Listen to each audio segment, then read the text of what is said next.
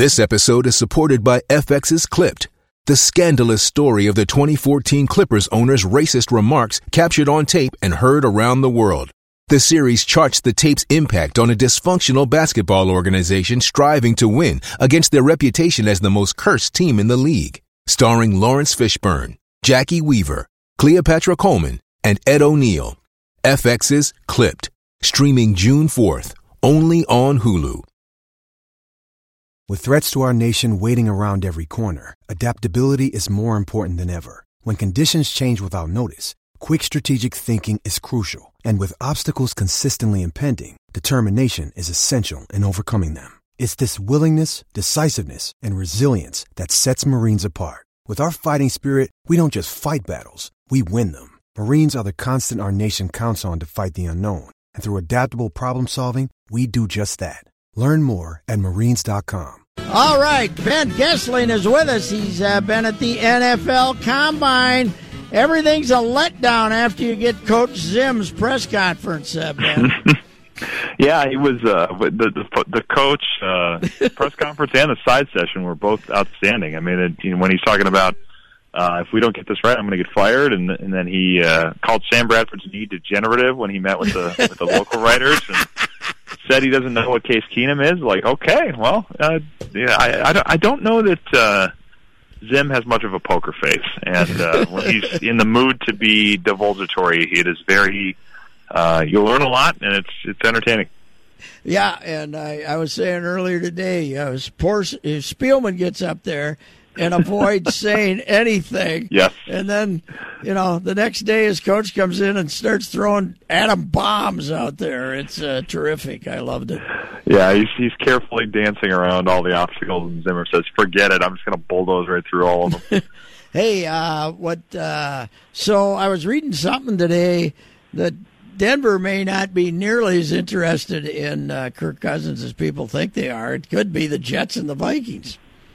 Yeah, I mean, it, the, I think the the name of the game always here is you know agents trying to build their case for their client, which is is their job, and you know, all of the things kind of get rolling from there. But you know, I know that in talking to some people today, the Vikings are sitting there saying, you know, all of these these figures and all of the the frantic interest that's getting thrown out there uh, is uh, is getting driven up and, and probably overstated. So I, I think they're going to be very much in the midst of the Kirk Cousins sweepstakes. You know, I, I think you know the, the Jets certainly. I, I think the Broncos are going to be interested. To, to to what degree, you know, things will become clearer about that in the next you know days and weeks. But uh, I think the thing the Vikings are trying to figure out, as Mike Zimmer talked about yesterday, is what's the price because you get to a point where when you pay a quarterback what they're talking about having to pay some of these guys, it makes it tough to keep the whole team together. And the number of guys they have coming up for free agency, Mike Zimmer, I think, is trying to send the message, probably in part to Rick Spielman, saying, "Don't sacrifice this team, and specifically don't break up my defense uh, just to get a quarterback, especially when they went 13 and three with a guy that he says he's not sure about. And it, they, they have a team to win, and uh, maybe you don't need a quarterback to make 30 million dollars a year to put you over the top. Did you have the impression at any point this season that Zimmer actually believed in Case Keenum? He did not do a great job of selling that case pardon the pun, if he was uh, if he believed it. Because I mean, you have a few things there, right? I mean, so in Chicago, that game in in October, if they are if they believe that strongly that Case Keenum can win, and this is at a point where Keenum had already won them a game. He, he played great. He was had been the NFC Player of the Week already once, and they go out there and put Sam Bradford out there when it was pretty obvious Sam Bradford wasn't ready to play, but they either wanted to see what Bradford had or believed that Bradford, in whatever state he was in, still gave them a better chance to win. So it, it's hard to to believe that he was sold on Keenum at that point. You know, the, the way they handled things with Bridgewater, it seemed like he wanted to get Bridgewater on the field, and then Keenum kept winning, and, and they couldn't really pull him at that point. But he also said something late in the season. He got asked, "When did you finally?" Start to believe in Case Keenum, and he said, "Oh, you know, four or five weeks ago," and that was at the point where Keenum had been starting for something like ten already. So he, he did not really ever go out and try to make it feel like this is my guy.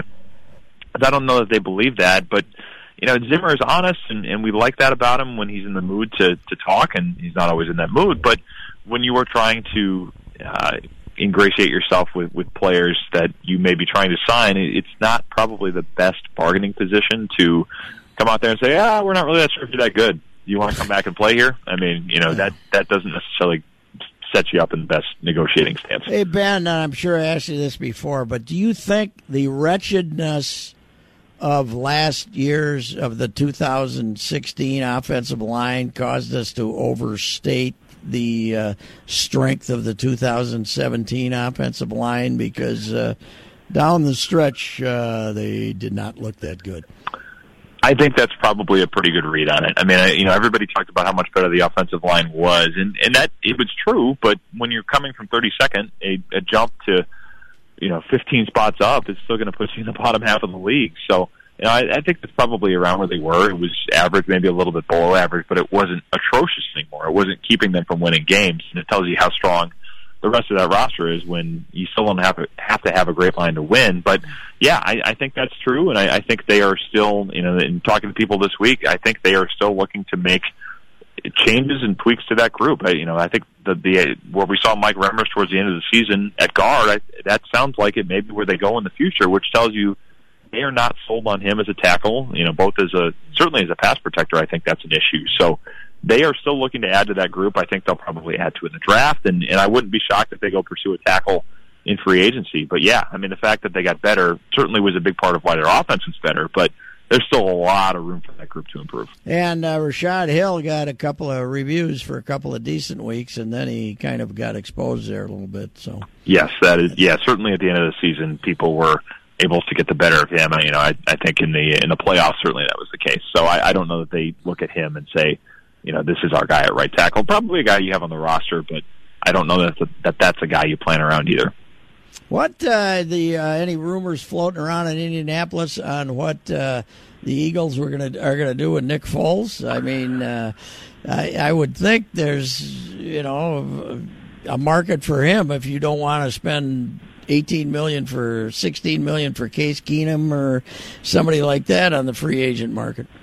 Yeah, I think there certainly is. I mean, and you hear the, you know the talk about they would they would listen, but you know, they're certainly going to ask for a premium because you sit there with him. If you're if you're making the case, if you're Howie Roseman, and you tell people, look, this guy just won a Super Bowl MVP. You don't have to pay a ton for him. He's already under contract. Do you want to do that, or do you want to go out and pay for the guy that he beat in the NFC title game, who's now going to come in and get fifteen million dollars a year. I mean, the, the thing for the Vikings, of course, would be if you have to give up a high draft pick in a year where you already owe the Eagles a pick, and and you have a trade that didn't turn out probably as as well as the Vikings would have liked it. I mean, do you want to go back to that well again when you're in a desperate quarterback situation and and make another trade with the Eagles, who you're trying to catch in the NFC? I mean, you know, there those things would would have to be considered, but they have certainly in John DeFilippo now they have a coordinator that knows Nick Foles' strengths and, and knows how to win with him. So I think that is a scenario they have to consider. I think the other one that they could even think about is, you know, in talking to people this week and hearing a little bit of what Rick Spielman had to say. I don't know that it's completely out of the question that if there's a guy they like in the draft, if there's a guy that slips to the back of the first round, that you say, okay, we're going to take somebody, try to develop him. Maybe you get a starter for a year to help you kind of bridge that gap. But I don't know that that is out of the question either. I, I really think a lot of these options are on the table, and and there's not necessarily a right one, which makes it harder. And you know, it gives you options, but it makes it harder to find the right one. Hey Ben, uh, did you go back and check your notes to see if uh, Spielman said exactly the same thing about Laquan Treadwell a year ago, or did he change a couple of words there? I think a couple of words probably were changed. Uh, I remember Pat Shurmur, uh, probably around this time last year, they had their their Winterfest event in Prior Lake, and and he was talking about it being, uh, I think, a critical off season for Laquan Treadwell, and and we heard a lot of those. You know, he, it's he's facing a, a chance to make a big jump, or you know, something to that effect. And it, it was interesting yesterday to hear Mike Zimmer say he's got to get out of his own way. I mean, you know, a, a guy that I think they are probably starting to run out of patience with a little bit. I mean, Rick talked about, oh, it's a long development curve for receivers. That hasn't oh, really been yes. true. I mean, guys like Odell Beckham produced in year one, uh, Mike Evans. I mean, you've had a lot of these receivers, Amari Cooper, that come in and excel right away. So, you know, that is a little bit of a a uh, a straw man argument, I think. But uh, you know, I th- this really, I think, is the year where if it doesn't work out, I think you say, okay, it's not going to happen, and, and you pull the plug. They they need more depth at that position, but uh, yeah, I, I don't think that the, the the case that they were trying to make, but I'll just give it time. I don't know if that was uh, terribly convincing yesterday. What is supposed to be uh, a loaded position going into this year's draft? What's the word down there? Well, any, I you know I think any that, particular place.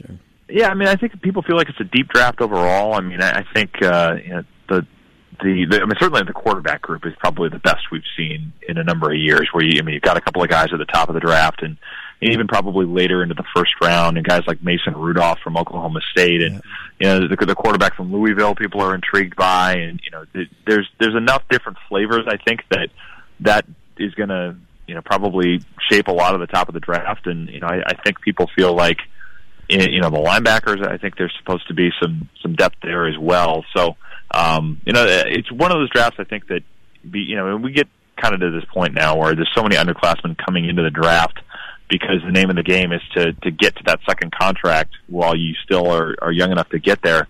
These drafts uh, tend to have a lot of depth. It's, it tends to be a question of of how good the, the the talent is at the top of it, and and that's really this year where I think the quarterbacks probably make it a, a better draft at the top than it's been in a while, simply because you have those guys, and then those teams that aren't looking for quarterbacks have more guys to pick from just because there are going to be so many teams trying to move up and get quarterbacks. And if you're not one of those teams, that puts you in a good situation as well to trade back or, or get somebody else that may not normally be there.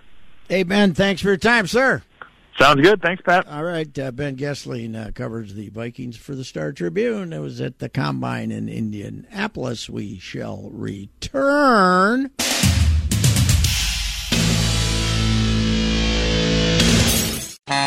You're along for the ride with Royce. Yeah, Mr. Charm. Yeah, no, well, I wouldn't go that on 1500 ESPN. And this portion of the ride with Royce today is brought to you by MetaFast Weight Control Centers. And now, Joe and Pat present Sports Talk's Person of the Day.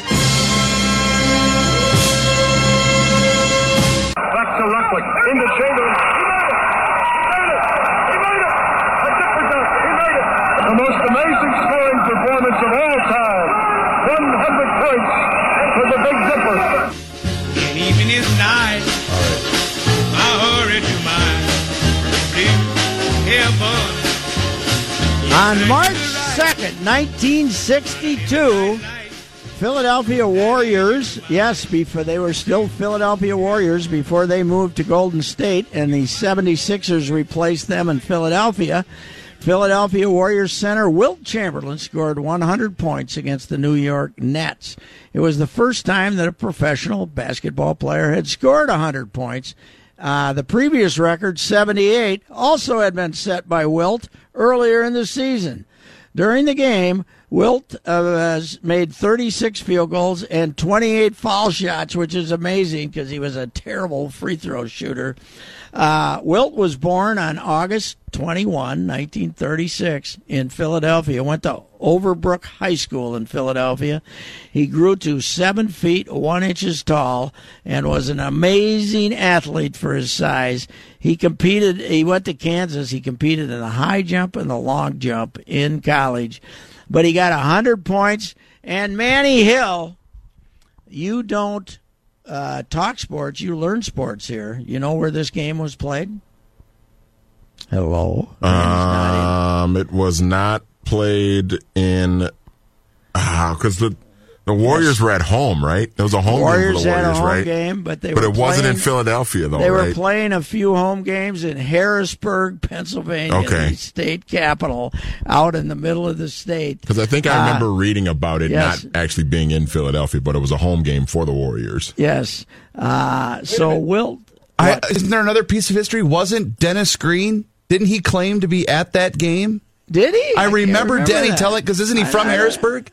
Hmm. Yeah, I think he is. Yeah, Maybe I remember him telling game. the story that he was at that game I as would a kid. believe Denny. I never knew Denny to yeah. fib, fib about anything. Why not? Well, yeah. And unfortunately, in all my uh, personal sit downs with Denny, sure. he never told me that story. But uh, Wilt uh, was was an amazing, and, and I told you where I saw him the first time the Worthington High School gym in Minnesota. Come on. He was playing for the Harlem Globetrotters. because he left Kansas a year early after uh, he left after his junior year, and the NBA wouldn't let him come into the league right away. So uh, he had to be his graduating class. So he spent a year playing for the Globetrotters. And the Globetrotters, of course, were huge back then, and they would stop all over the country. And the Worthington Gym might have held 1,800 people or something like that. And they'd stop in and fill it up, and uh, and uh, I was I was there. And of course, the joke was that here you have, you know, you had your dunker with the Globetrotters, and you had your shooter with the Globetrotters, and you had your dribbler with the Globetrotters, and then you, you know, and then of course we all went there expecting to see Wilt dunk seven, eight times. He shot their jump shots. He was making their jump shots at seven foot one. He was just an, an incredible athlete, and uh, unfortunately for him, they kept running into the Boston Celtics and uh, Bill Russell uh, won those 10 championships. And then, of course, the Russell believers always would try to tell you that uh, Russell was a better player because he won the titles. I think Wilt is the greatest, uh, you know, for his generation, the greatest player in NBA history, just because he was such a magnificent athlete at such a magnificent size. And you know what, Pat? for all the complaining that people do about minutes now in the NBA, yes. Wilt played all 48, 48 minutes, minutes, in that yes, game. he did. I've already tweeted that out today. In fact, not only did Wilt play 48 minutes, but Guy Rodgers, their star guard, yeah, who had 20 assists, he played all 48 minutes. And you know what happened? What? Many Warriors fans got on Twitter to complain that uh, they, were, they were getting too many minutes. But uh, Wilt Chamberlain on this day, and you know the coach that year and his only year in the NBA was Frank McGuire. McGuire I, did, yeah. I did not realize that, and he'd been at North Carolina and then he'd been at South Carolina. But uh, he might have went back to South Carolina after he coached the one year when the, with, in the NBA. So people But- were getting on social media and ripping Frank McGuire for Yes, playing right. Wilt Back Chamberlain then, too they- many minutes. Yes, yes. He play. How could you? We had the game comfortably in hand.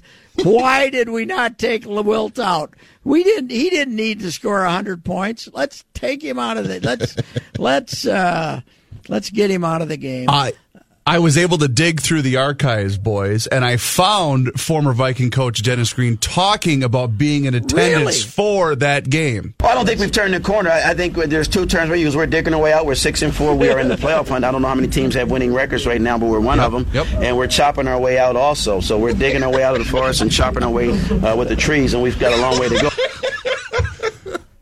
You know what? You want a time machine so you can go back, don't you? We thought we thought we had him on the run. No, no, no. He had us. on He had run. you on the he run. He had us on the run. We thought we thought we were running around the house. you know. he had us running around the house. He ran the house. I tried to tell some of my buddies that, you know, as as it went on, and the the the comments became more and more absurd and outrageous. That Denny had us, we didn't have Denny. No. but uh, it, I told you the one game. Anyway, Wilt, my guy Wilt. There we go. Final thought on Wilt. Uh, he was, uh, uh, as I said, he, he wanted to become a decathloner. You know, he was when he was done playing, he was going to be a decathloner. But Manny, somebody did point this out because of all those minutes. Wilt was only able to play 24 years in the NBA. You know, Was it twenty? I think it was. I think it's fourteen. He played. oh, only 14. Well, yeah, fifty nine to seventy three. He was in the league. Okay. Yeah. All right. See, wore him out. Couldn't have. Uh, couldn't have possibly. Is that what wore him out, or was it other stuff that Well, it wore him out? But but he. What did he say? I thought he said ten thousand women, but then Oh, it's been more than that. Then I I read something. He I think it's twenty thousand. twenty Wasn't there thousand something? women. Twenty thousand women. You know, he and he and You know MJ. what? Oh my God! I bet he got some invites. Yeah, I don't think he was hurt. I don't think he was hurt. An- another fun fact about Wilt: he and Michael Jordan are the only two players to average thirty points a game for their career. Well, you know what he averaged in this year, 1961, 50. 62? 50. Wow. Fifty. And then everybody, and then everybody got on him because he shot so much, and he averaged 50. And I think it was the next year he led the NBA in assists because he started passing. Mm-hmm. But he used to be a, a, a comedy act shooting free throws. One year he shot them left-handed. Uh, you know, they'd stand further behind the line. And then he shot him underhanded, Rick Barry style, one time. But he, uh, the the the free throws were always a chance, and that was another reason people badmouth Wilt because uh, you know he couldn't make his free throws. All right, I found it right here, Patrick, uh, on Dennis Green's Wikipedia page. Green grew Yes. up in a working class household in Harrisburg, Pennsylvania. His father was a postal worker and his mother a beautician. His father died when Green was 11 and his mother passed away when he was 13. Green has said that he was in attendance at the March 2nd, 1962 NBA game in Hershey, Pennsylvania, where Wilt Chamberlain scored 100 points. I believe you, did. I do too. I absolutely You were smarter than we were. I told you one day we're in Detroit, and he comes in and he gives us the biggest line of BS you ever heard in your life. And and the, like the security guy that traveled with him said to him, "That was great, coach." He said, "Yeah, if I ever stop messing with him, let me know." No, come on! I overheard it. I overheard it. That's Yeah. fantastic. I overheard it. And I said, "I thought so. I So- thought so." So do we do we think the Calcutta Clipper thing? Do we think that was Danny No, kind of messing th- with no, people, I or was he th- being I think he screwed there? that one. up. I think he screwed that one up. Okay. But So but you know what I he don't- did? He stole Dark Star's bit. Who cares if it's true? It's good entertainment. Yeah. Yeah. Well, he was. Uh, you know, he. Uh, then he. Uh, you know, then he had a pretty good run as a coach. Oh, he was a yeah, absolutely. He did well. Missed missed the playoffs twice, right? The second time he got fired. 113 and 94 overall was his win loss record. I'm looking at it right here. But yeah, here he, he had a great record for the 97 and Vikings. 62 with the Vikings. Probably too Yeah. probably too late for Denny and I to make peace. I think so. Yeah. Well, I don't think I was in his top two as far as uh, guys he disliked, but I might have been. I don't know. All right. Hey, uh, gents, uh, I'll talk to you Monday and tomorrow. The Zulgad and Collar version of Saturday Morning Sports Talk with Joey D running the operation. Smooth sailing.